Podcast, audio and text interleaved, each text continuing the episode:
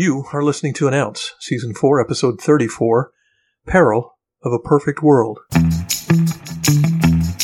You are listening to An Ounce, a podcast providing inspiration, ideas, and wisdom through engaging stories, commentary, and interviews so you can live life better. I'm Jim Fugate, and it's my privilege to share an ounce with you. You know those moments in life? The ones where you can just stop, be in the now, soak in the joy, no troubles, no pain, no loss, no worries.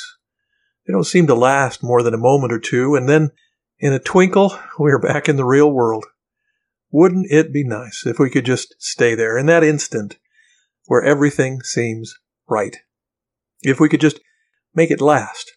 If we could just have a life that was set in a perfect utopia, where everything is easy, where there is no scarcity, no illness, no fear or pain. Yeah, that would be awesome. Or would it?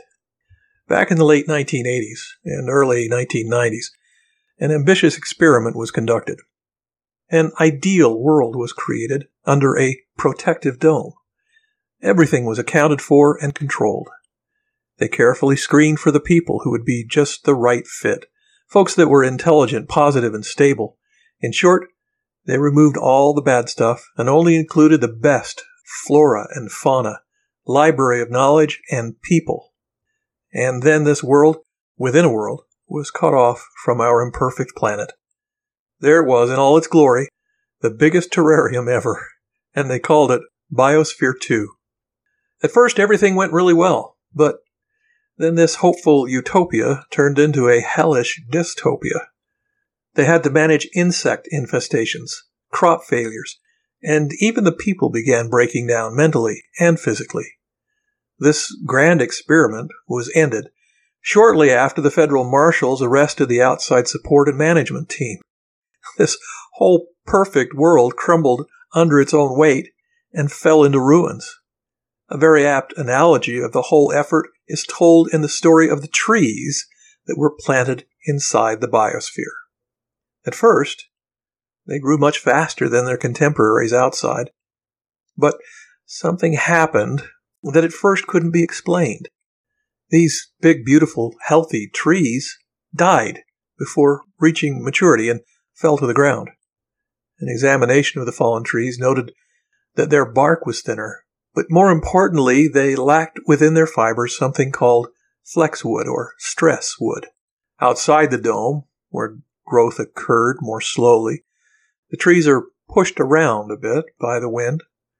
These trees are left to struggle with their environment in order to keep standing and growing. And the stressors in the natural environment cause the trees to develop flexwood or stress wood within their cores. This stress wood is vital. It strengthens them. It allows the trees to hold their own weight and to stand up against the storms that come. Without it, they will fall under their own weight before they can mature and produce fruit. It appears the trees need a challenge, some stress, and adversity, or they will fail miserably and never reach their true potential. In the failure of Biodome 2, it was unmistakably found that an environment free of hardships was the very thing that killed those trees. In many ways, that same lack of adversity doomed the whole project and the people involved in it. So here's the ounce. We might all yearn for a perfect world, a life free of hardship and stress, but that perfect world we might imagine is an affliction of the highest order, as it was with the unchallenged Biosphere 2 trees. So it is with real life. Challenges are necessary. Without them, we do not grow stronger. We do not enjoy the victory of overcoming difficulty. Without hardship, we do not learn, and we do not grow in a meaningful way. If everything is always just right, we can never understand how good we have it. Without encounters with both good and bad, we cannot comprehend the contrast.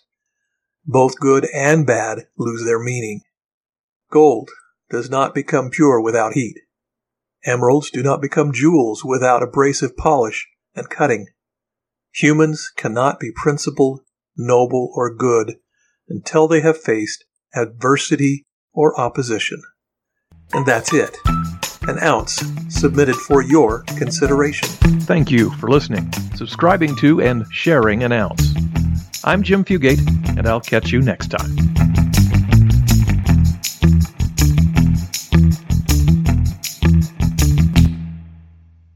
Hey, check out our YouTube videos at youtube.com/@AnOuncePodcast. That's youtube.com/@ @ An Ounce Podcast.